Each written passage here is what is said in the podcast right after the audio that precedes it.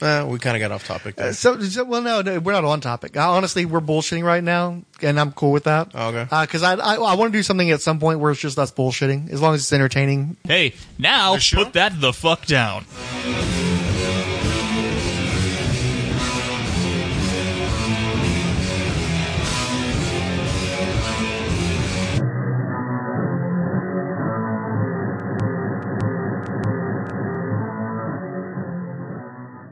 First thing I want you to do is introduce yourself, so I can plug in one with good sound quality. This is Lord Thanos.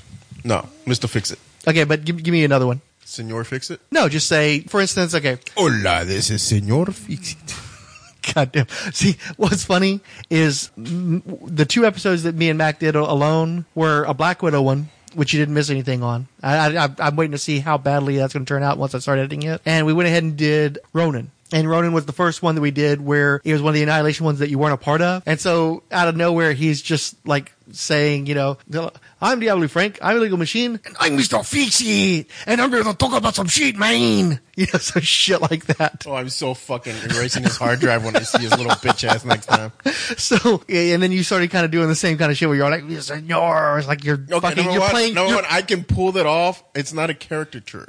Yeah, I you're, you're turning like into the caricature though. You're like, But- like a swerve, you're turning into it. But trust me, if Mac does it, he's that cheesy Mexican dude with the greased up hair. Oh, absolutely. playing a waiter. He's a chulo. Yeah, not a, a cholo. Cholo, sorry. A chulo. No, he's more of a churro. What is a chulo? Chulo? I have no idea what that is. Uh, Do you deep fry it? That's a ch- churro. Churro. See, I, I just went Mac there. Let me go Mac. Oh my God, I'm going to have a churro and I can have some frijoles. Okay, yeah. Some rice. Uh, his Mexican is as good as your honky. but he's not really honky. He's more like, Well, because you become a valley toast. girl and he becomes a chulo. Cholo. I'm so white. I'm so white. oh my God, chulo. You know, He's you a know bro. No, no, no. He is a chulo. He's, he's white. He's a chulo. He's a deep fried cracker. Oh, yes, very much so.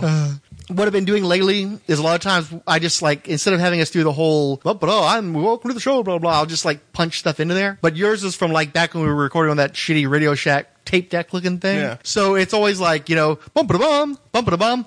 Mr. Fix It. So I, I want to do one where it's just like, hello, I'm Diablo Frank. and I am Senor Fix It. Fucking do it right, you son of a bitch. That is right. Like, No, you're not senior. Okay, then you're going to be Senor Joe. Fix it. No, Jose Fix Senior Jose. Fix Jose it. Fix It. Hello, this is uh, Mr. Fix It. Uh, See this fucking low key shit. Count Dracula. The new Star Wars movies, I am actually avoiding spoilers. I want to go in the, to those completely cold. I have no love for Star Wars anymore, but I mm-hmm. have heard some pretty cool stuff that makes me wonder. Because I mean, for me, J.J. Abrams has kind of ruined Star Trek. I would love to see a Star Trek movie again, but I've yet to bother with it Into Darkness because I know I'm going to hate it. But that's a guy who seems more geared towards Star Wars, and everything I've heard and really interesting casting choices of that movie, it could end up reigniting something in me that I think is dead. when I first heard that the the prequels, like I, I was a huge Star Wars fan. I saw the I watched it, like it was the thing where I would watch the movies every day. I would just put them on for like background white noise, and I read a bunch of the expanded universe material. And then by the time the third movie came out, I was like, I'm done, and I, I walked away from that franchise for like ten years. I wouldn't even look at something with Star Wars on it. I had Um, a friendship based on Star Wars, the collectible card game, mostly. I, Oh, yeah. I, I, I was running a, a different shop than the main one I talk about, Mm-hmm. and this fellow was really into Disney. He wanted to be a Disney animator, and Mm-hmm. being a DC guy and being a, fan of Looney Tunes, I was a big Warner Brothers guy, and Mm-hmm. so we would go back and forth on that. And then the collectible card game Star Wars came out, and I putzed around with it mostly because I wanted to be able to interact with those customers. I wasn't very much into gaming, and I knew I couldn't get into Magic after trying. So Mm-hmm. I figured, well, it's Star Wars. At least I have some familiarity with this. And ended up playing that for a few years. And I, I, this guy in particular, I'd be going to his house, and we'd go and we'd hang out. And then two things happened. One was that the shop was going to close down unexpectedly and kind of caught me unawares. And the second thing was the Star Wars prequels. And between those two things, the friendship dissipated. That goes to show you Star Wars meant a lot to me at one point in time, and then it meant nothing to me after a certain point in time. I, I think when when like my a friend of mine when we heard that J.J. Abram, Abrams was directing the new one, like regardless of what you think about this, his Star Trek movies, our first reaction was he will actually have sets built for the new movie, which I don't think you could say that about the last Star Wars movie that they did. There will be physical things for actors to interact with. There's just something animal in you. There's something in the audience where you can tell that it's just not real and you can't invest in it because you can tell everybody's on a stage. Yeah. And Yeah. it's not even, I mean, some of the people are better actors than others, but it's, you can't interact with those kind of, and I think that's what's ruined Robert Rodriguez's career is that he spent too much time on these green screen sets. It's just too easy to CGI that stuff in. There's only so much you can act against that kind of backdrop. You have to, the, you have to have something to interact with for it to be real for you as an actor and then therefore real for the audience. the people in those Star Wars prequels, they were serious. You, you had some actors with some real game, and they all looked wooden and cardboard. It's because they, they were given nothing to work with. Um, I mean, it's some of the worst work of a whole bunch of people's careers. So, yeah. Yeah. well, the ones That's- that actually they bothered to give lines to and such. There's so many great actors that were wasted in those movies. Or, and not necessarily even great, but just guys was like, why would you go to the trouble of not just hiring an extra if you're not going to let these people do something? Why? I, I almost think that it was like they were trying to Boba Fett those movies where they wanted to. Oh, of course. Oh well, uh, obviously Jimmy Smits is going to be in here for a reason, so we're going to have to do the Dark Horse comic and then his own novel in the expanded universe. Mm-hmm. And I, I, I don't know if that happened. I, I'm too divorced from that fandom to know if anything like that ever happened. I'm sure they tried, and it, it met with a, a level of antipathy that did not connect like Boba Fett did. I'll tell you though, there were, especially when those movies were coming out, there was some heavy duty denial. I, can't tell you how many people were like, no, no, no, it's, it's, it's building, it's building. You just have to give it time. By the third movie, I, I, and I, I think by the third movie, I'd closed the, sh- the, the other shop. Maybe. Anyhow, uh, it's just funny to see that denial. They just would not believe that Star Wars could be so muted, you know, like. I was one of them. I, I was firmly in that denial. Like I, I skipped school to buy tickets to the, the opening day for my friends, but I skipped school one day just to buy like tickets for all these people. So I went there with a bunch of friends and they left the movie hating me just because I brought them to that movie. And I was like, what are you talking about? It was still really good. And I saw Phantom Menace way too many times in the theater. More than once is too many, but I saw it way Really? too many times in the theater, convinced that there there was something of value. But by the time I think I would have walked out on Revenge of the Sith, except the theater was too crowded. Like I was actually laughing inappropriately when they killed Samuel Jackson's character. The Emperor is going on this monologue and Anakin is crying and I am holding my sides. I was like, how could this be? Why is anybody sitting for this? I have not seen the two uh, sequels since they were in the theater. I saw them the one time, and I didn't hate them. I, I'd already been so divorced by that point that it, it didn't bother me anymore. But I, I felt like it was an obligation. I saw them; they didn't wreck my life. I wasn't depressed like I was after the first one. But after having seen them, I've I've had no need to ever see them again. But I saw the first one with Mac, his sister, and his brother, and I remember cheering when you heard the Darth Vader breathing at the end of the credits and talking about, you know, yeah, that one was good. It was uh, at least better than Return of the Jedi. And then that next day, that crushing depression, just realizing, no, it wasn't. It so wasn't. Yeah, I, I think I, I might have one of the, the minority opinions where I think the prequels got progressively worse. I think that the third one, that Revenge of the Sith, was the worst one. Oh, I, I enjoyed it as unintentional comedy. Like I said, I, I almost got thrown out for laughing. I, I want to say I liked the second one the best, but I don't like using the word like in that context. Yeah, that's an insult to any other usage of the word like. Least objectionable. I think the second one was the least objectionable to me. The second one had maybe my be- my favorite moment, my favorite scene in any of the prequels, which was the fight between Obi Wan and not Boba Fett. Um, Jango, right? Jango, yeah, Um, Jango Fett, and I like that scene just because it was something that I hadn't seen before. I had never seen like a one-on-one fight between a Jedi and a non-Jedi that was actually an even match. Um, Yeah, I, remember kind of liking that okay. I liked the gladiator thing they did toward the end of the movie. I dig the part where Anakin slaughtered, was it Jawas? uh, Tusken Raider, the same Tusken. Raiders, right. I, I liked that. Um, I think I've tapped out the totality of my memory of that movie. Yeah.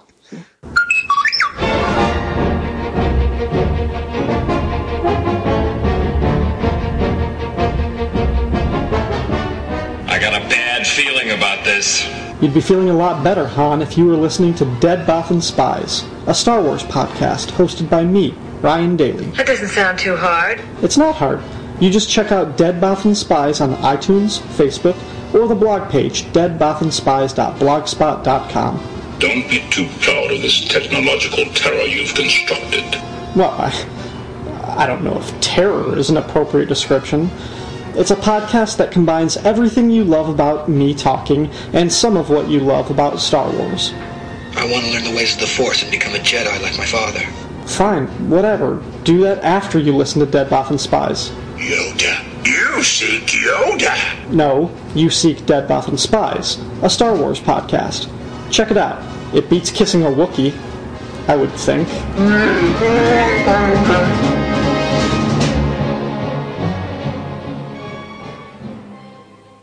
I'm Diablo Frank. I'm a legal machine. Or lately he's just been saying Mac. And then you're like, Mr. Fix It.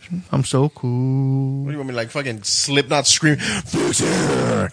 That's a start. I could plug that in somewhere, somewhere. Okay, this is Joe Fixit. Now you're Joe. I thought you Oh, you made a point of not being Joe Fix It because you didn't want to be called Jose Fix It. Yeah, that's right. when we first started this shit. And now you're fucking. I'm seeing your Jose Fix It. I'm Dude, that, dude, that's a churro right there too. You fucking such a churro. I'm Mr. Fix It. I'm Mr. Fixit. There you go. See that wasn't so hard. Okay, Oh, he's such a ball busting man. I like it when I bust your balls. It's one of the one, a favorite stinger is the one where I'm driving you insane. But do that viewer discretion. oh wow, nice to know that You, people. you didn't know that people loved that one? No. They loved that one. They thought it was hilarious. Remember, I'm not You're on going in. Twitter. You're I'm not on any of that stuff. Yeah, the, the the the ones they like the best are the ones where somebody is going slowly insane. On the Patsy Walker episode is when we break Mac's brain by talking about life with Archie, the the death of Archie. Yeah. the murder, you know, of him. Viewer discretion is advised. Ah, you don't Yeah, remember, I you remember that one. Yeah. No, I remember that one. Dude, you're driving me fucking nuts, dude. Okay, so now that we got that part out of the way, I was stuck shit. in Georgia, so I was spending a lot of time on my phone. So I bought this for nine bucks. Oh, you got Guardians. Yeah, I've watched the movie three times. It got better each time. I was surprised. Mm-hmm. You enjoy it more and more each time. And then I got people who are non-Marvel people to watch it with me at the house I was at. There was a couple more like, "Oh, is there a sequel to this, or is it one before, or like a prequel?" I'm like, "No, it's a." Oh, it's such. I mean, they they loved it. I was shocked. Like, You- Guardians of the Galaxy, because you you grew up in the same time as me, so you see Star Wars, and then you want to see more stuff like Star Wars, and we saw fucking Ice Pirates and Hey, Battle Beyond the Ice Stars. Pirates hold on, hold on. I'm not. Hold on, let me finish the thought. We all jumped onto that shit. Most of it wasn't. None of it really was as good as Star Wars, but a lot of it was good enough. Okay, okay. That we still got the high off of it. So, So, we enjoyed our Ice Pirates. We enjoyed Right our off the bat, I Star put- Hunter. I put Ice Pirates above Star Wars, and I put that out there. Yeah, Boom! I put my nuts on your face. you're- Nuh-uh. nah, Ice Pirates better than Star Wars. No, Better than Empire? Never. Empire by far. Come on, dude. Empire by itself, masterpiece. Star Wars. I rewatched them. I borrowed them from uh, Fryhole. Fryhole loaned me the essentials. All, Mm-hmm. Is it the fucking. Lucas, you know, what, the one where he put his dick in the water? The Lucas special editions where he threw all the CG shit all I don't know. It's, it's the blue. Yeah. Uh, did, did Greedo Yeah. shoot first? Is Yeah, that- okay, so that's what. Okay, Okay, so I watched Star Wars. I do believe it's one of those movies that it's more nostalgic than actual storytelling. When you watch it, storytelling wise, it's really boring. Like It's a fairy tale. I, I, but I didn't realize how boring Star Wars was. Now, when I was a kid, of course, like you said, we didn't see anything like that back then, Mm-hmm. so we were blown away. But when you sit down as an adult to revisit, it's like, ah, he's a fucking farmer. Like, whoop the fucking.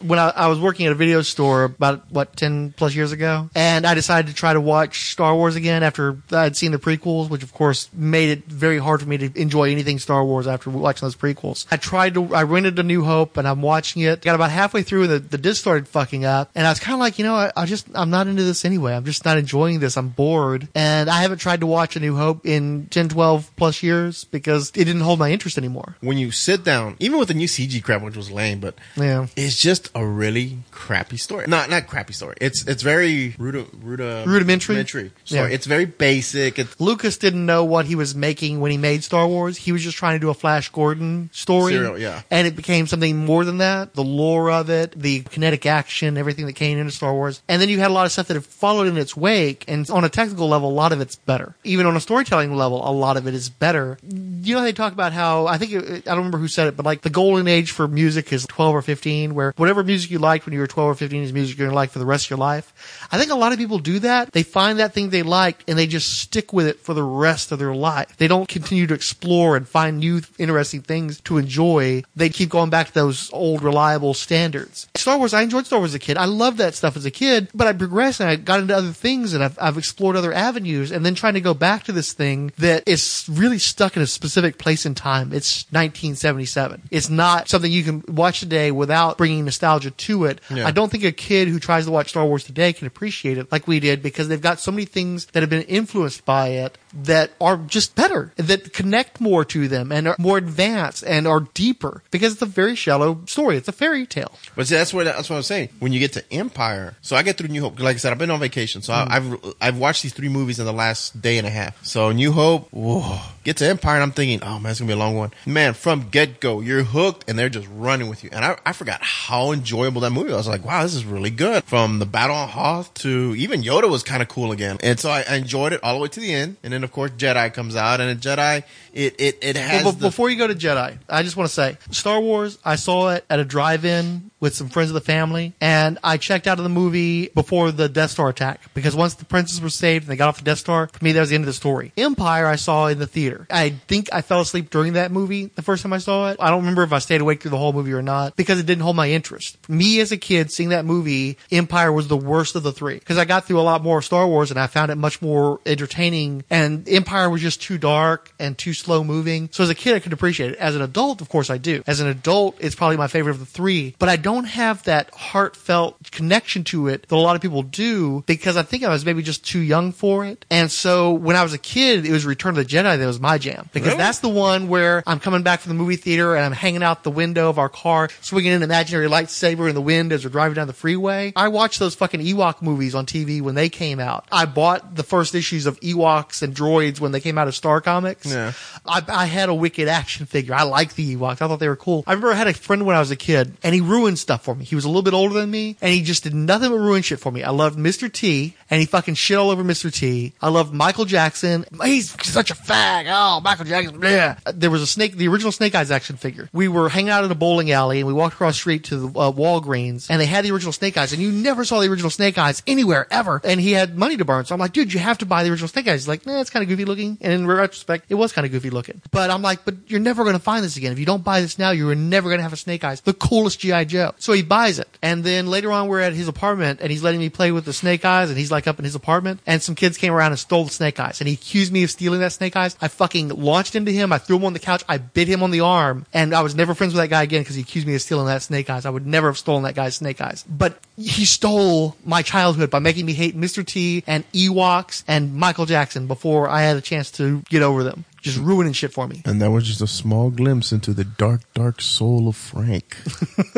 But you thought that was run, dark? children, run! That's Holy not dark. shit, dude! You, le- dude, you launched onto another human being. Well, and, and my grandmother happened to be coming to like that. a fucking zombie. Okay, Well, and my grandmother had to pull me off of him. Uh, she just happened to be going to because it was the apartment complex across the street. How from old are ours. you? Uh, I can't. I don't want to say because that could specify my age. If I said around that time period, Dude, I, I was I was younger than him. He was a teenager, and I was not yet a teenager. He was an early, or he was a preteen, I guess, and I was a, not a teenager yet. again, s- a dark glimpse into his soul. So yeah. Yeah, that was frightening. Okay. Just a So little- uh, then my grand, Just a hey, little but my granny, my granny could pull me off of him. You know. So you, oh my god,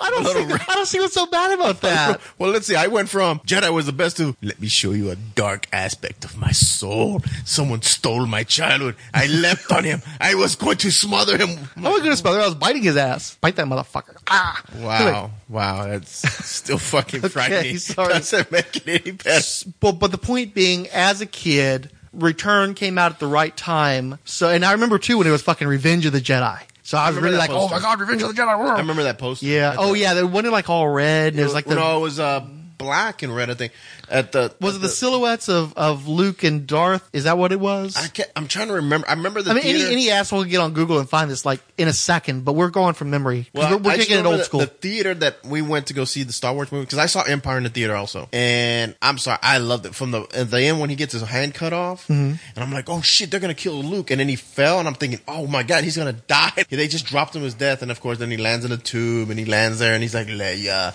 Leia, and I'm like, I mean, to me that was a great build up. At that age, I didn't understand. Like, I really thought the movie was gonna keep going, so when it ended with Luke getting his hand, and they're sitting there staring, I'm like, "Wh- wh- where's Han? Like, wh- what the fuck's going on? like, I was, I was really upset. I, I thought, like, I, w- I thought, like, the next week we would go to the movies and see the next movie. And my mom had explained to me, no, they still haven't made the next movie. And I'm like, but why would they make a movie and not in the movie? Like, that did, at that age, dude, uh, of course, my, my references were like Jaws films where there was always a fucking Jaws film coming out or, you know, there's always pre or, uh, uh, sequels coming out. Any movie I did see, the sequel had already come out. So you could watch, like, I, if I, when I sat down and watched Smokey and the Bandit, you could see two, three, and four, or whatever, you know, and they were already out. Well, it's like I, I I didn't see Mad Max before I saw Road Warrior. You know, Road Warrior was out, and it's like, oh, there's another one. Oh, see, that was funny. Uh, Mine was backwards. I watched Mad Max 1st then Road Warrior, and then I still remember my, my mother taking me to the theater to go see Thunderdome, mm-hmm. which was a weird experience going skipping school to go watch Thunderdome, but With your ma. yeah, with my mom. Well, yeah, and you reminded me of something too, because you're talking about the closeness of proximity. I remember seeing Buck Rogers in the 25th century and its theatrical run. That actually, the pilot to that TV show, they decided to run it theatrically. And so it's in theaters, like, I think early summer. And then that September, they reran it, I think it's a two part episode. And I remember my mother and I had to take a bus to get to the movie theater to watch Buck fucking Rogers. And by the time we came back, we had to walk along this gravel road for a long time, relative to a kid. For a kid, five minutes is a long time. Probably a, about a mile or so from where that stop was to walk back to our home again. So of course I'm replaying that movie in my mind the whole time we're walking and I'm like really into it. And then I remember a few months later it's on TV and my mom was like, we went to the theater and paid for that. It's on TV already. So that that kind of proximity, but I do remember with Empire. It, yeah, I, like I said, I may have fallen asleep, but I know I was wide awake for that final battle because it did trip me out when his freaking hand got cut off, and it tripped me out when it ended as abruptly as it did. And you're like, "What? That's it?" And so the funny thing is, when I saw Return, I remember thinking it was going to be dark. You know, my mom had exposed us to movies like Brazil, Time Bandits. I just talked to mom about this the other day. I was telling her how uh, Frank brought up um, the Sean Connery movie. Oh, Zardoz. Zardoz, and she starts laughing. She's like, "I'm gonna have to buy him a copy of that movie." but these were movies. you know, I've never actually seen that movie all the way through. I've only seen parts of it. Green, like uh, a boy and his dog, like these really Omega Man. Omega Man. Like we saw these as a kid. Like we watched these in my house. My mom would introduce us to these films. I watched Highlander, and I remember going to school. and There can be only one, and my friends were all like, "What the fuck's wrong with you?" Like I was like, "Didn't you see Highlander?" And I mean, my mom. Like, Highlander took a while to build. That was not an instant Dude, success. Dude, we, uh, we saw it, and I was like, "There can be only one." My name is Duncan MacLeod, and MacLeod Clan. Like I was, I was all on board from day one. Duncan of. MacLeod of the Clan MacLeod. Yeah, I- I, lo- I for some reason that always stuck in my brain when I was a I always kid. I love that shit. Huh? I always called him Duncan. Oh no, sorry, Connor MacLeod of the Connor Clan MacLeod, MacLeod. there you go. Duncan was the one from the TV show. That's the one. So okay, hold on, hold on. Let's do it. What? Here we are. Born to be kings, we're the princes of. You're not gonna Dude, fucking you are no fucking shit. Freddie Mercury, dude. You are so. I'm not saying I'm Dude, fucking Freddie Freddie Mercury. is rolling around in his grave, and his mustache is. well, they did it. around They did it as a group anyway. We're supposed to do it together, and you fucking leave me hanging. Dude, I'm not doing that. There can only be one going to- singer, apparently, motherfucker. I'm not going to soil that great movie. but like I said, I watched all those movies. So when Empire came out, I was like, I, I was used to that. So when Jedi came out, I'm like, all right, all right. And then you, bring out some They- fuzzy they- bears. yeah, I'm they like, what the it. fuck is? So even as a kid, like I did like Jedi. Now, okay, no, this is where it's going to get weird. Then I started watching the prequels. The first one is bad. The second one's decent. The third one is horrible. Now, I, if I remember correctly, I saw the first prequel with Mac and his brother and his sister, and uh, I, I, I think we've talked about this in the past on the on the podcast, maybe. But I remember being like, "Yeah, that was better than Return, at least." You know that like I Yeah. was still in denial, and then the next day I wake up and I'm, I'm sleeping on the couch because I, I don't have a bed at that point in time. So I'm in the sleeping on the couch and the sun's up. I think it's like a Saturday morning or a Sunday morning, and I'm just lying there depressed, and I'm trying to think why do I feel so down? And then I realized because a Star Wars movie came out after 20 some odd years, whatever it was, and it was so soul suckingly I- I still- terrible. and I've, I've yet to ever see that movie again. I've seen parts of the movie. I've I've never sat down and I, watched the movie. I don't again. understand Jar Jar Binks. I don't. I uh, we do see. We've talked about this. It, it's there's so much more wrong with that movie. Oh no, it's true. But he's the pinpoint. Like he's that spot that you can focus, from- on- then it just no, comes off of that. For me, the fulcrum of that movie's reign of terror is the fucking kid, Anakin. oh yeah, Oh, Anakin yeah, yeah, ruins yeah. it for me. His acting's horrible. It, well, not it's not just that. It, he's even even on the page he's bad. I was a big fan of the show American Gothic with Lucas Black, who's joining Fast and Furious. I'm looking forward to that shit because he's my favorite of the Fast and Furious characters. Tokyo Drift. I'm like the only guy whose favorite movie of that series is Tokyo Drift, I'm sure. But anyway, I love Lucas Black because he was in Sling Blade. You remember him, right? The boy from Sling Blade? Yeah. He was on a show called American Gothic, which I don't know if you ever watched it. You No. ought to because it was a very dark show for its time. Not like Profit Dark, but in that realm, and it came out around the same time as Profit. And anyway, what the ba- the gist of it was, he is the bastard son of a satanic or demonic entity who's played by Gary Cole. Gary Cole is Sheriff Lucas mm, Gonna Buck. have to come on a Monday. Huh? That's yeah, yeah, yeah. It's the same guy, but he's much more charismatic on that show because again, he's a satanic entity. So he's the bastard son of this guy, and the guy's the sheriff in this town, and the town is totally corrupt based on this guy's influence. The person that he wants to bring to the fold is, of course, his son to bring him back in. And his son has mystical powers that even he doesn't have. The whole show is about this seduction of the innocent, him trying to draw this boy into his lifestyle, while the spirit of his sister is trying to bring him toward the light. And he was so good at playing that innocence, but would also a contaminated innocence because he's a guy who had a bunch of screwed up stuff happen to him even, even from a young age. His sister's murdered. His father goes insane. He's orphaned. He's got all these issues and he did a great job of playing this guy as conflicted. You knew that this guy could really go either way. He's got good in him and he's got bad in him and you just don't know which way he's going to go. So I love that kid for that role. And I've seen him in other movies and I still carry that love for him. And I, I still think he's great in movies. I think he was great in Jarhead. I just love that kid. Plus he's got that thick southern accent that's legit. It's just nice having a, a real hardcore southerner as an actor Yeah. that young. So that's the kind of actor you needed to play Anakin because you have to know from jump that there's something special about this guy that he could go either way for it to make sense for Qui Gon and Obi Wan to want to do something with him and try to train him, seeing the potential in him. And that kid was such a charisma vacuum. There was no personality, there was no anger, there was no joy, there was nothing. He was a blank, which was a problem throughout the, the whole series because most of the actors were acting like they were blanks. No, most of the characters had no personality. But in the case of Anakin, for him to be so unexceptional, knowing that this guy's supposed to become Darth Vader, that kid really planted the seed for the, the ruination of Darth Vader because that character's ruined now. I have no interest in Darth Vader. He is so not cool anymore. And it started with that kid, and then it continues on to Hayden Christensen, who played him essentially the same way. And I actually don't blame the kid or Hayden Christensen because that's what was on the page. Christensen's done a few things that weren't terrible. Did you ever see that Shattered Glass movie? No. Where he played a reporter that was making up stories. He wasn't saw bad in that. Jumper. Huh? I saw him in Jumper. Was he any good in that? Samuel Jackson was in Jumper. I mean, he was pretty good. They were both in that? Yeah, Samuel Jackson was the, the only cool scene from Jumper is the one where they're chasing a jumping kid through South American jungle, and Samuel Jackson and his crew tie this kid up to a tree, and the kid's like, "Why are you doing this to me?" And Samuel Jackson looks at me in the eye and says, "Because only God should have these powers," and then stabs a fucking preteen in his chest with a knife. Pretty cool. Yeah. After that, yeah, movie went downhill from there.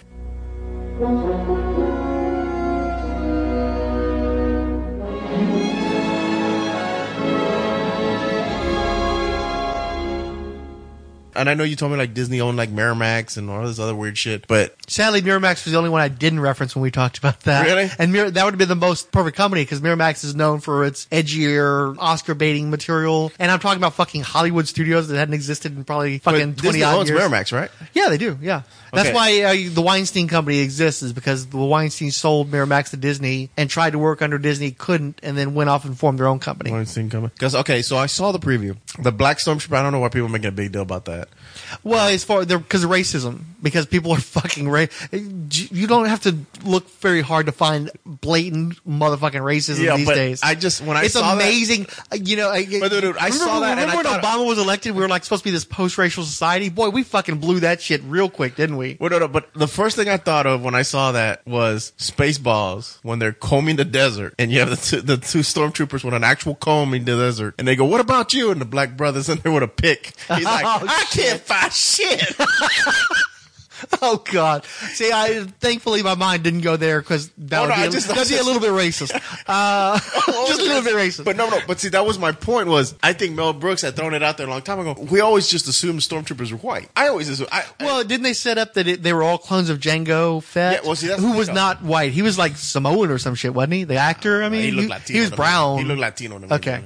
To produce that many children, he had to be like He was caramel. But see, I asked a friend about this because I was I, I wasn't big into the big Star Wars mythos, The expanded universe, Well, expanded all yeah. that stuff, and then of course Fry Hole got me to watch the Clone War cartoon, which was actually very entertaining. It was it was a continuation of the stories, and then you got to know more about the clones and the and how they start off as straight soldiers, and then after so much war, their own personalities start to kind of shoot off. Like you, they'll get all these different personalities. The different experiences of alter them is what you're yeah, saying. and so that was to me was very interesting. that is interesting. And it's so- kind of like uh, you liked X Factor, the Madrox, the Multiple Man. Oh, yeah, yeah. Didn't he have kind of a similar experience Kinda- yeah, where yeah. he had all these duplicates and they'd go off and live wholly separate lives and come back He, and he evolved from that. Yeah. And so that was the hook that got me into that show. So I watched that and and there's a point where the stormtroopers, the the the, the clones turn on the Jedi, kill the Jedi. We all know that.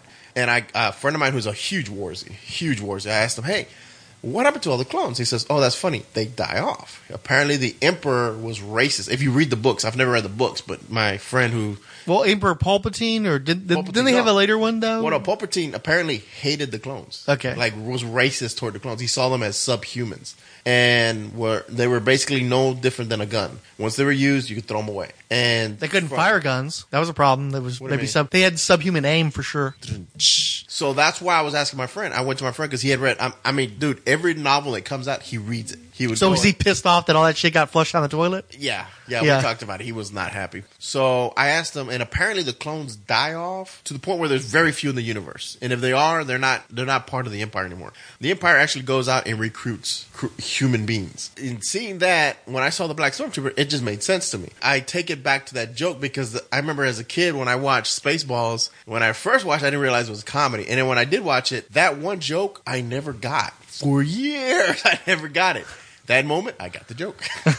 How do you watch Spaceballs and not recognize it as a comedy, man? No, well, no, no. When we first started watching it, Oh, I- okay. I, didn't know they were taking me to see Spaceballs. Okay. I just saw like space something, and my dad was like, "Oh, we're, I like Mel Brooks," and of course he hated the film. Like my whole family hated it. I liked it. I That's one of the only latter day. Uh, it's funny to say latter day for a movie that came out in the late '80s. That's one of the few latter day Mel Brooks movies I enjoyed. Blazing Saddle No, that was in the '70s. was it? Yeah. I thought it was late seventies though. Like Yeah, well, it was 79, late seventies, but well, I'm talking about later days. Like after Spaceballs, Love it's like Stinks. everything else was terrible. Dracula, Dead and Loving was terrible. Oh. Love Stinks was awful. Robin Hood Men in Tights is a horrible, horrible film. He had clearly lost by that point. So for me, it's like History of the World Part One, Oh yeah. Blazing Saddles. I actually like High Anxiety, or at least I did when I was a kid. I'm not sure if it would hold up today. Spaceballs. That's really about it. I didn't even particularly care for Young to have and have not. Huh? Young Frankenstein. I, I- you know, as a kid, I watched it and I didn't get it, and I've never watched it as an adult, so I don't know if I'd enjoy it It's, or not. it's enjoyable. It's Mm-hmm. okay. I liked it. High anxiety. Wars is a whole different other can of worms. like they're fucking fanatical to like scariness, and I've been There, I, I've I've definitely noticed an overlap between evangelical Christians and Warsies, and you don't see that in, in other fandoms. Yeah, you haven't seen that. Uh-uh. I've met, especially back when I was running the shops. I don't know why you would combine these two things. You know, I almost wonder if maybe some of that the sci-fi mitigation of the fantasy elements that they had in the prequels that turned me off in a big way. If maybe that was done to appease that base of Christians that are fond of Star Wars, because I know there are people Lucas there is there are people who have actually tried to turn Jediism into a religion. oh yeah, I remember that. But I think that there are also a lot of people that would like to, to keep that as sort of like because I think th- th- if you look online, there's a lot of people who see Star Wars as a Christian parable. They see messianic qualities to Anakin, and like uh, Anakin, I guess, is as a, as a false Messiah, and then Luke as the actual Messiah. And there's all this weird theology that gets mingled into there, and Those crazy it- Christians. It's it's peculiar because you don't get that with Star Trek. Star Trek people are Are very sciencey. yeah, exactly. So they're much more prone to atheism or agnosticism. What- no, what don't I- get me wrong. There's plenty of Christians in that too, or, or any religion really. All religions are represented there, but they're not as theologically Well, no, no, they're zealous. They're more science based. Yeah. Where Star Star Wars is more faith based. yeah, and and fantasy based. Yeah. Yeah, So And- I, I see your point on that one. Hala tu cuerpo alegría Macarena, que tu cuerpo es para dar la alegría y cosa buena. Hala tu cuerpo alegría Macarena, eh Macarena. Shit, we've been what, known each other almost twenty years. almost. Yeah, uh, I I believe I met you in '96 or '97. I think it was. Really? Yeah, because I started over at the, my first shop in '94, and I was there for two years. So I think I went over to uh, in '96. Yeah, it'd be 96. So yeah, and I I met Mac before you because he was going to the other shop, but it was only a matter of months. Yeah. So 'Cause I remember that's when uh, you were going through your uh, what is his name from uh, Smashing Pumpkins? oh, Billy Corgan. Billy Corgan phase. Uh, one of the guys used to call me Monkey Boy. That the first time, first time in my life I'd ever shaved my head. really When I was living off of you know ramen noodles, It was canned so fucking sad. marshmallows. Yeah. No, it, no, it was a jar. I would eat marshmallows straight out of the dude, jar. all I know is I set you. I, we were sitting there it was playing only like a games buck one time. fifty. It was cheaper than ice cream. dude, I'm sitting there and I'm like, what is he eating? And, and Mac was like, it's marshmallows. I'm like, what? And you go, yeah, look. And you turn around and there's a fucking spoon sitting completely straight up. And you pull it out and it looked like that shit from the movie The Stuff. Like I was waiting for it to attack me. and you're just like gobbling that shit. And I'm like, how is he not fucking exploding? Like just dying before my eyes, dude. That shit looked horrific. You just like, you plowed it. I think you were licking the jar by the time we were done that night. It was sweet as a Stay Puft Man's testicle. What can I tell you? More of his taint. It looked more taintish. Less testicle, more taintish. So, Yeah, but- the sweet supernatural goo. Yeah, I can see that. I can see that.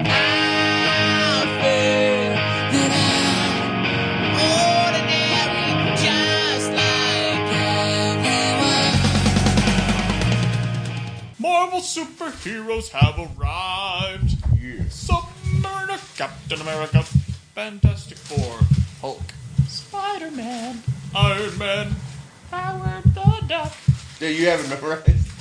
the God of Thunder. I told you he listens to this shit. I, I do too, dude, but I don't have it memorized. I don't have it memorized. I fucking Favorite put the thing get together. This huge freaking boner from it.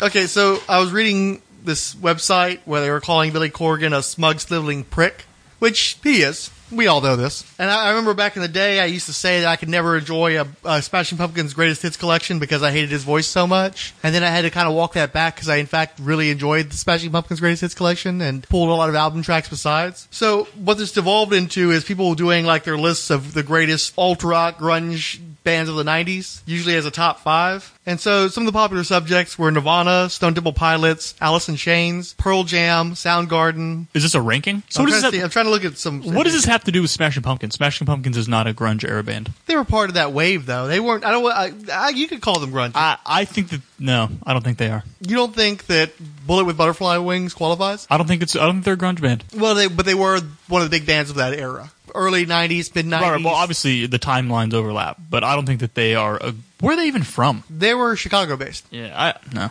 I mean, they, and they don't sound like those other bands either. Stone Temple Pilots does not sound like Nirvana. Or Smashing, Pu- or, or uh, uh, I mean, sorry, Pilots, Smashing or Pumpkins doesn't sound like Smashing Jam, Pumpkins, Nirvana. Soundgarden, They- well, most of those are S- Seattle. Seattle. Right, right. That's what I'm saying. but they were lumped in because they were popular at the same time when all the alt rock stuff was reigning over everything else. So, what, what are we talking about? Are we talking about influential grunge bands? Or are we talking about? I'm, I'm just curious to see, like, given those names throwing out there, who do you think overrated, underrated? Properly you know, rated. you want to rank some of those guys out? I'm a huge fan of overrated, underrated, popularly rated. Yeah, Properly rated, Pearl Jam. overrated. And I, I think they had the one good album, and I They think had two good albums. No, Vitology sucked. Um, I'm not saying. I'm talking about ten and verses. Okay. 10 was good. The rest of it sucks. Eddie Vedder's a whack job. I don't know. I, I just never. But he's usually a whack job for the right causes. If you say so. He's zealously earnest about stuff that's worth being zealously earnest about. Even though, like him taking on Ticketmaster, that wasn't ever going to amount to anything. And it never did, right? I mean, it, that was all ridiculous. I don't know. I, I just, uh, to me, Pearl, like I said, Pearl Jam has had that. 10 is an epic, epic album. And I, I appreciate their consistency, and they're still out there making music and touring and whatnot, but uh, I don't know. And they've had some decent tracks since then too. It's that you know they A lot of covers, though. there's been a few for your note covers. Yeah. So Pearl Jam was always towards the bottom of my list. I loved them when they were big, and then the bloom was off the rose, and there was just a lot of samey sameness to the later material. It's like they, like most bands, they they had their albums, and they got most of the stuff they really had to say out of the way, and then the rest of it felt excess, Pearl more the Jam, same. and be, it's because of Eddie. They, they really did have that sort of eclectic energy. They sort of had a different energy because you weren't really sure if Eddie Vedder was in his right frame of mind. Like, was it was it during their unplugged performance where he stood up on the stool and started writing on his arms in Sharpie? When was that? I don't remember that He at was inscribing some message on his arms, and Eddie Vedder was always seemed like he was a little off. He always, he always had a little. He a was little, a little, little tweaked. So I've always kind of res- I've respected that. Respect crazy. Crazy when it comes to musicians, artists. Yeah. Yeah. What about you, Mick? Fix it. Ten was probably the most solid album of theirs that I liked. Yeah. Well, I'm looking at verses. I like Animal. Daughter's okay. It's a big hit. Doter. Uh, Glorified G is kind of a fun track, although I know people would have issues with it. I like Dissident quite a bit. And Elderly Woman Behind the Counter in a Small Town is one of my favorite songs of theirs. I also like Indifference. So there's a lot of good stuff on that album. Long ass title. But it's a great one. You know that one, right? I seem to recognize your face. Oh yeah. Yeah. Something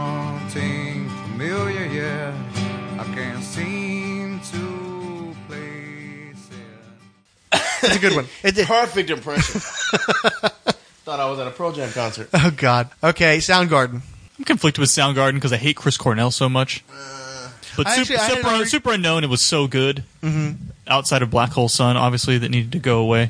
That song just needed one to go away. songs. But it's so tired. Yeah, that song. That that song was tired when it was still in like its first round of circulation. I'm not Mm-hmm. even saying like, oh, now I'm tired of it. I was tired of that song when it first came out in that stupid fucking video Yeah, that everybody with thought was it was. They thought guy. that video was fucking revolutionary. Oh my god, that video is so great. And I'm like, this video fucking sucks. This song is whack. I'd rather listen to Spoonman and My Wave, Fell on Black Days. I'd Yeah. listen to those songs a million times over goddamn Black Hole Sun one more time. Absolutely, I absolutely agree with that. I, I really hate Black Hole Sun, but the covers of Black Hole Sun aren't that bad. There's some reason it's just their version is so histrionic, and I was sick of it so early on to its airplay. But I've heard a few people cover it where they do it more down low key, and it, it works better that way. And I can almost guarantee you, people. I think people tried to make that song seem like it was way deeper than it actually is. I don't think that song's that deep at all. Mm-hmm. No, no. I think uh, uh, the day I tried to live was a much Fantastic song. song. Yeah, Fantastic wonderful song. Uh, So but I actually better had a Twitter argument with an occasional listener, Luke Giaconetti, where he was trying to push Badmotorfinger. I, that, for me, that album's kind of background noise. There's a few good tracks on it, but mostly it just plays as noise in the background when I'm doing stuff.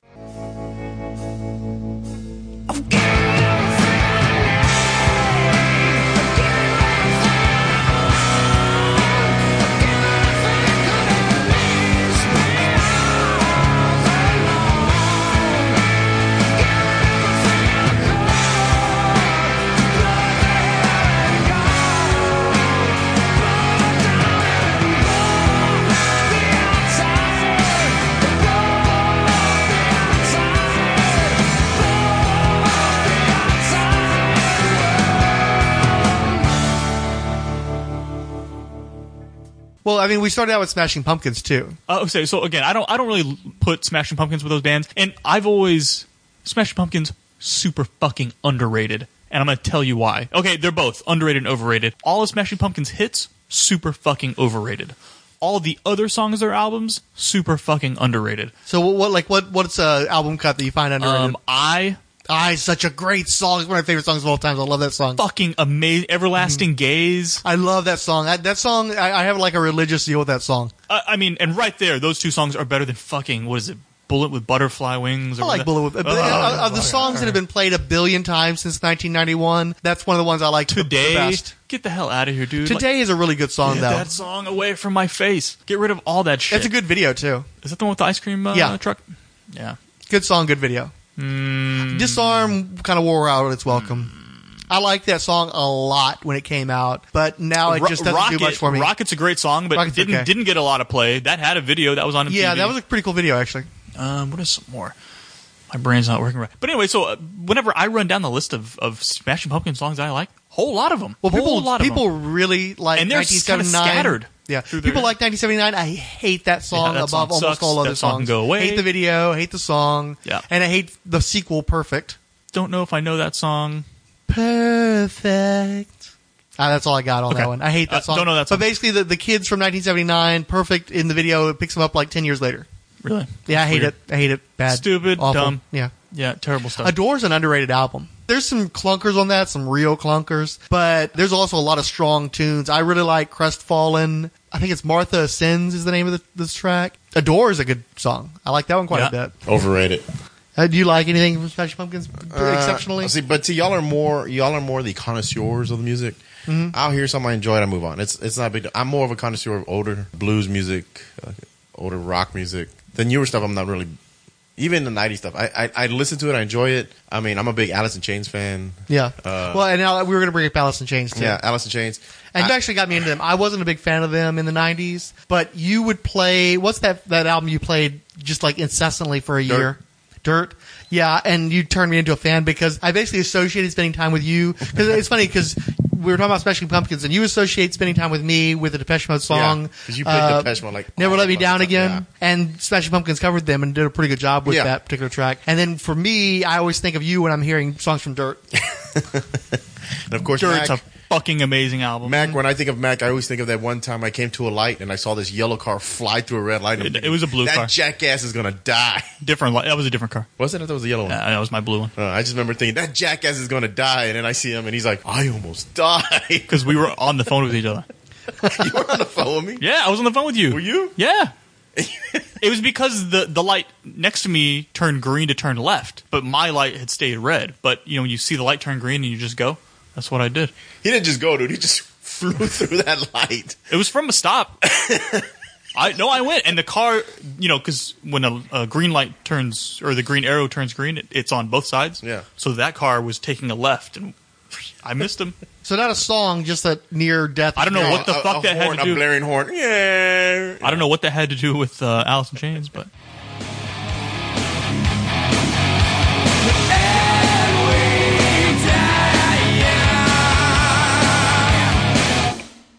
Rubberneck.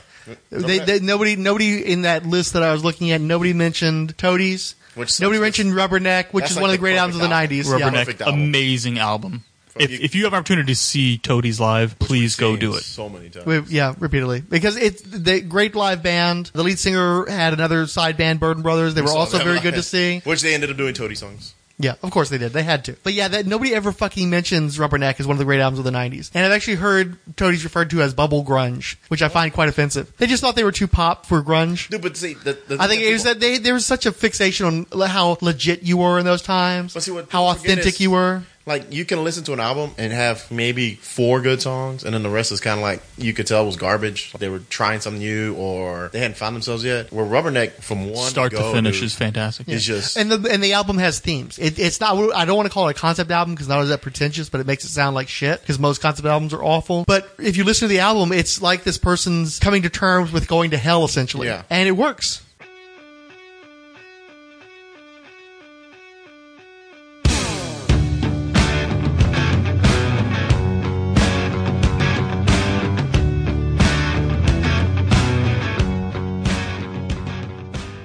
Tyler, fucking awesome. Oh, Tyler's one of the best songs ever. I love that song so much. I can hear it over and over. Even though it's it's a fucking wrong song. Oh, yeah. and it's one of those songs that sounds like a nice sweet love song, and then you realize no, he's fucking kidnapping Stalking a her. girl and taking her across state lines and shit. But it's a great song. absolutely. When I'm away, I come from the water. Yeah. Fuck, Yeah. man. I want to listen to that song. Like, I, I don't want to go listen to the album like right now, just from mentioning the names of the tracks. Yeah. Because like I said, I can listen to one, but there's and then Pearl Jam for me it starts like one maybe two songs off of each album after that. Mm-hmm. Smashing Pumpkins. I mean, I I don't really have a lot of Smashing Pumpkins stuff. I, ca I really came to the. I mean, I like the, the singles as they were coming out, but I didn't really start to appreciate the Pumpkins until late '90s. Uh, one of the people who came into the shop that I traded music with was into them, and after listening to his deep cuts, started liking them. And then Billy Corgan ruined it, like he ruins everything. Let's see, and then of course, I mean, was Nirvana, Nirvana on that list? yeah, of course, Nirvana was on the list. There's, huge there- Nirvana fan. I love yeah, but there's really there's two good albums, and then cuts off the other albums, True. and that's about it. But there's solid songs though. Yeah. Again, that's a band where their radio hits overrated, everything else on those CDs underrated. I agree with Mac on that one. Nirvana is the band that I think is unnecessarily hated by a lot of people. People hear Nirvana, you get a really visceral reaction from people who just hate Nirvana. Yeah. There's a lot of hindsight's 2020 hate. People look back and they remember hearing Smells Like Teen Spirit and they remember the Weird Al Yankovic video Smells Nirvana. Smells Like Nirvana, you know. And so they look back and they think that Nirvana was the fucking Nickelback of their era, which is just not true. You have not listened to a Nirvana album if you really think that's the case that they were just some pop group that churned out hits and you don't understand that fucking Kurt Cobain was fucked up.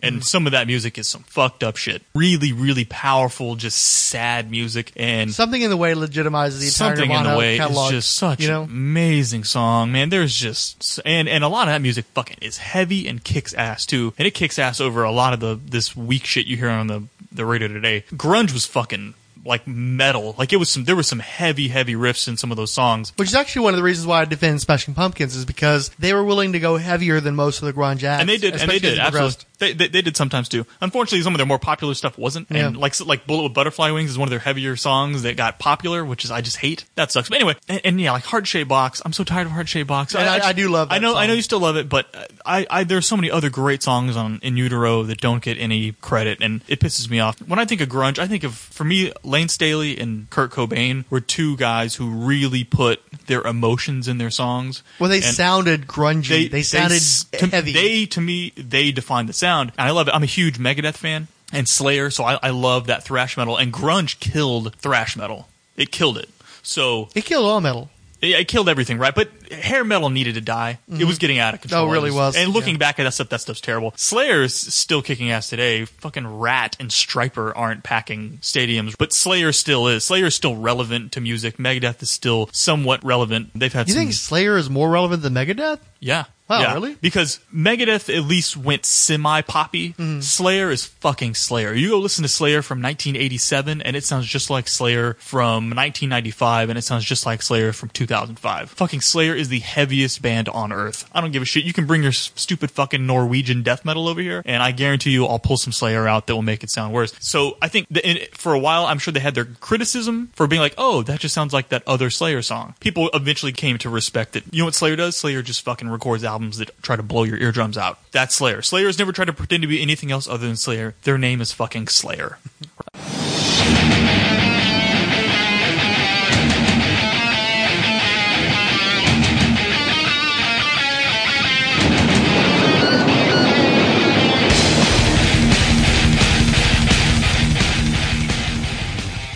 Um, so whereas people have taken caps on Megadeth, Metallica is the poster child of going too pop. Whereas even you know Megadeth's more poppy stuff, like you had like À Tout le Monde and things like that. That song was then banned from MTV because everybody thought it was about suicide, which I still think it was about suicide. Dave Mustaine tried to say it wasn't. It's about mm-hmm. fucking suicide. Even then, even when you start to become pop and you're getting banned from MTV, you still have credibility. Whereas I I think Metallica lost all that Oh, they haven't had credibility. yeah, they're fucking shitbags. So there was the Clash of the Titans tour, which was headlined by Megadeth and Slayer. And on that tour, one of the shitty opening acts they had that was touring with them was Alice in Chains. And they started to see the way the crowd was reacting to Alice in Chains. because Alice in Chains compared to Slayer and Megadeth, Slayer and Megadeth play fast. Live, I've seen Megadeth several times. times. I've seen Slayer live whole- especially Megadeth, it's a whole other notch how fast they play. Like their producers are slowing them down so they don't have a 20 minute album. Like they, it's so fast. And grunge is the opposite. Although it is a little bit faster live. Like you can hear live tracks of. I think every act is like that though. I think uh, live there's a little more of a beat, a little more pickup, but it, it's much slower. Even fast Alice in Chains is slower than Megadeth. Well, I mean, one Slayer. of the one of the key words when describing Alice in Chains is dirge like. Yeah, it's just it's this- it's a it's this lumbering. It's beast. Alice in Chains, Yeah. right? I mean, it's just this monster. And I think I don't know if it was Kerry King from Slayer who I saw an interview with, but they were like watching the way the crowd was reacting to Alice in Chains. They're like, "Oh shit!" So they ended up giving Alice in Chains the platform to essentially eradicate that form of music from popularity. Alice in Chains got bigger than any Slash band did outside of you know Metallica. Again, but when Metallica hit its peak of popularity, you could could They had argue that they're a by the Black Album. They essentially become hair metal. uh, no, they weren't hair metal. Well, they were definitely poppier though. they were poppier. It was more, but there were the the ballads that were in there and things like that. Right. But uh, anyway, we're, we're not going to get into Semantics. nuances and semantics. But uh, you don't call grunge metal, but in a lot, it has a, there are a lot of similarities similarities with heavy music. Those big melodic sounds, the dirtiness to it. But you know, you'd never. A lot of Nirvana fans like Nirvana. If you put on a Slayer album, they'd be like, "What the hell is this?" They'd freak out. But they'd also freak out if you played. A lot of Nirvana tracks that they never listened to, like "Scentless Apprentice" and things like that. They're like, mm-hmm. what the fuck is all this? Where's In Bloom? I don't think people realize. I, in my opinion, I think there's more of similarity between those two genres than people give it credit for, which maybe is why I, I like a lot of that stuff so much. And it's probably why I like Alice in Chains and Nirvana more because I think that they got darker and they got heavier than other bands did. Pearl Jam, although Pearl Jam, they're not, it's not a happy band by any sorts of imagination, but it, it was lighter. There was a lot more acoustic. You know what I hmm. mean? The tone was different, which maybe is why I, that didn't appeal to me as much. Pearl Jam was a pretty slow band too. Yeah, most yeah, part. very folky. There's more of Yeah. a folk vibe to Pearl mm-hmm. Jam, right? I don't think that that would insult No. anyone to say that. And I, I think that Vedder's fully on board with that too. And then we have, which is kind of they're kind of in a weird spot too, and that's Stone Temple Pilots, who I remember them getting knocked on on Saturday Night Live by David Spade for sounding like Pearl Jam. Whereas I think those well, the bands, first when, when they came out with Plush, everybody thought Sure. that was Eddie Vedder. Right, right, and they and they do. He, they they sound similar, but in my opinion, Stone Temple Pilots is. If I look at the catalog of music that I like, it's not even close with how much more material from Stone Temple Pilots I like over Pearl Jam. I would say, quite honestly, out of all the bands we've discussed, they are the best album band because there are more Stone Temple Pilots albums where there maybe is a track or two that I don't like on the album, but for the most part, I like the entire album than any of those other acts. And they were putting out full good albums later. That's what I'm saying. Too. Like, even Well, Tiny- there, what, there, there are more Music- albums with more music on them that I enjoyed by Stone Temple Pilots than any of those other acts. They were much more consistent in terms of their quality because uh, all those other bands had some serious fucking clunkers on their albums for the most part. STP, it was all pretty good. Even the not so good stuff was comparatively good. But you can listen to entire Stone Temple Pilots albums and not feel the need to skip tracks. Where I can't say that. uh, Maybe Alice in Chains is the only other one I can say So that about. what- Core you can listen to all the way through. Tiny Music. Purple. Purple is the Um, tops. Purple is well, just a just those three. That's that's one more than Nirvana right off the bat. Yeah. And, and honestly, there's stuff on you In Utero I can skip. You're very fond. You keep you keep mentioning Scentless Apprentice. I'm really not a fan of that Love track. it. Oh my god, it's such a good fucking song. But what were you Um, gonna ask? So I was going to ask you uh, what, what your favorite Stone Temple Pilot album was, but for because for me it's Purple. I can listen to Purple backwards and forwards about a thousand times. Silver I- Gun Superman. I tend to uh, prefer Type Music. Thing. I, and Tiny I'm, Music, I'm, I'm Tiny very, Music, yeah. fantastic too. But people really did not like that album. Uh, What, Purple? There were a lot. No, Tiny Music. Oh, Tiny, yeah, There were a lot of Tiny Musics in the discount bins uh, in that time period. I think that's where a lot of people rejected that band. I meant to say Vaseline. I said Sex Type Thing. What uh, album? Is Sex, Sex Type Thing's on That's on Core. uh, Core, right? Okay, yeah, yeah. Sorry, I didn't mean to misspeak. because that's my brother introduced me to all those guys for the most part. He was showing me the video for Sex Type thing before Stone Temple Pilots broke in any way, really. It was like this underground, dark, sexually provocative video, and then, you know, I don't know how many months later, Plush got released, and that's what broke them. So Of course. uh, just listen to this track. Like, Actually, he, he was listening to, I, I, and actually, I got to correct myself. He was listening to the album on cassette, and he had me listen to it. And I started out with Dead and Bloated, which thought, I thought was okay, but my brother liked so many hard acts at the time, and I was never into the harder acts, that I was like, yeah, yeah, that sounds fine, that sounds okay, and I was dismissive of them. It wasn't until Sex Type Thing that I started paying attention to them, and it wasn't until Plush that everybody else did.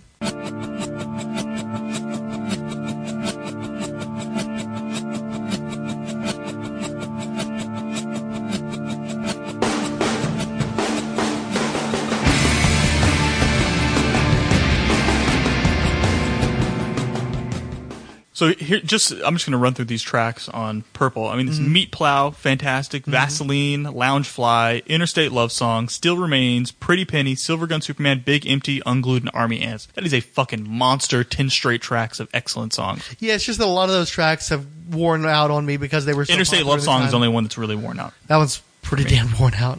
Big Empty, I can still listen to. I don't know why. It's a good track. And it, well, it probably helps too that he was on the Crow soundtrack as opposed to on That should really add lame. to it not being favorable for me because I listened to that soundtrack. So You know, much. Pretty Penny, I think, is one of the ones that hurts me. I'm not a fan of Pretty Oh, Penny. really, Pretty Penny's great, man. Yeah, that, that's a Zep cover, isn't it? Um, is it? I don't think Pretty Penny's a Zep cover. If it is, edit all this out, or I'm gonna lose some credibility. they did now. They did a cover of Dancing Days, which is fantastic. Yeah, I might be confusing the two of them. That's probably just me then. So what's to know? So so what about some of the less heralded grunge acts? What about Sonic Youth? It's interesting that you mention them because whenever they're they're bringing up Nirvana, if you bring up Nirvana and the grunge and you don't bring up the Pixies, you're just in the wrong. Because I think even Cobain said that everything they did was ripping off the Pixies, and everybody in England who embraced the Pixies didn't understand why everybody was going gaga over Nirvana since they were supposedly doing the same thing. And there were definite similarities. I definitely like the Pixies, and Sonic Youth was another one of these bands that were around before grunge broke that they helped to set the tone for grunge. They were grunge before grunge was cool, but hardly anybody knows about them. Hardly anybody pays attention to them. There are the people who will put Teenage Riot up on a pedestal, and you know they had a few minor hits, Bull in the Heather, but uh, they never really got big with the mainstream. They never got their proper accolades. I think musicians respect them, but audiences never did. I like them. I don't like them as much as most of those other acts, Yeah. but I do respect them. I, I'll like like a couple songs per album. I, Mm-hmm. I can't do a full, uh, and, and you know maybe I just haven't found. They they put out a lot of music. Sonic Youth has a lot. They have a large catalog. So maybe I'm just listening to the wrong albums. Daydream or- Nations is a good one. I like Goo as well. Yeah, like I said, so I mean, I, and I can certainly let it. It's not none of it's. I don't not like any of it. Like I can play a song, you know, a, a track while I'm. I can play an album while I'm listening. and it works just fine. But I'll only kind of snap out of what I'm doing and actually start listening to a couple tracks an album where I'm like, oh crap, that's a good song. You know what I mean? But I certainly respect Sonic Youth, and I I, I certainly notice that they don't get the the respect they they probably deserve. Yeah. What about Pixies? I haven't heard a lot of the Pixies, man. Can you uh, name some Pixies songs? Just out of Can't. curiosity. You can't? No, I can't. Really? Well, I bet I you know. know them. I'm sure you know, I do. You know Monkey Gone to Heaven. Yeah, You know uh, Where's My Mind I don't know if I know. Where's my mind? from uh, the ending of Fight Club, Fuck Fight Club. Remember- where all the hate buildings are coming down. I don't remember. Where is my mind? Where is my mind? Way out in the ocean, see it swimming. Here comes your man. Here comes your man. Dun dun dun dun dun dun dun. No. No. Ah, fuck. They've got some really good stuff. You need to if you if you can't name Pixie songs, you need to get some Pixies from Sounds like good. tonight. Let's do it. and take it. Yeah, let's do that.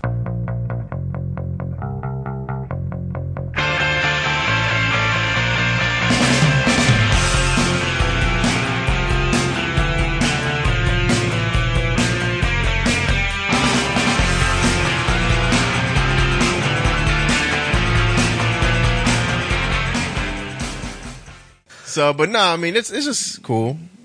It's just cool to think. He's like, y'all have fans. I'm like, I guess. I'm like, I don't, Steve, I don't call it fans because that is Really? so. I'm sorry, that's way too pretentious. When you have dozens of fans, that's like I have a very influential blog.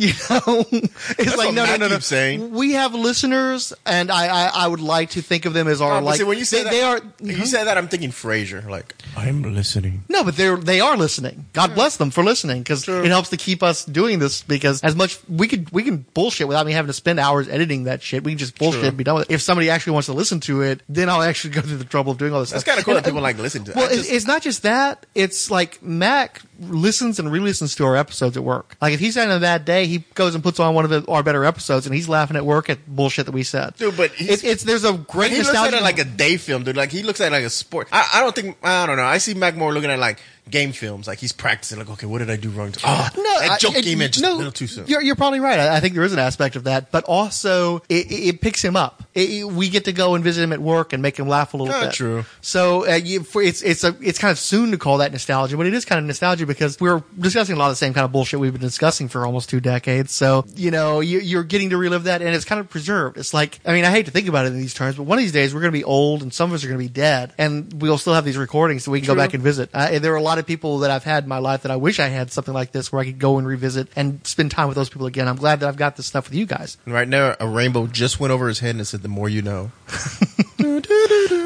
But come on, have you ever thought about it in those terms though? It's sort of like a little time capsule of us spending time together. Dude, I've known y'all for so long, dude. I don't even. I don't have to hear a recording. I can literally sit there and like.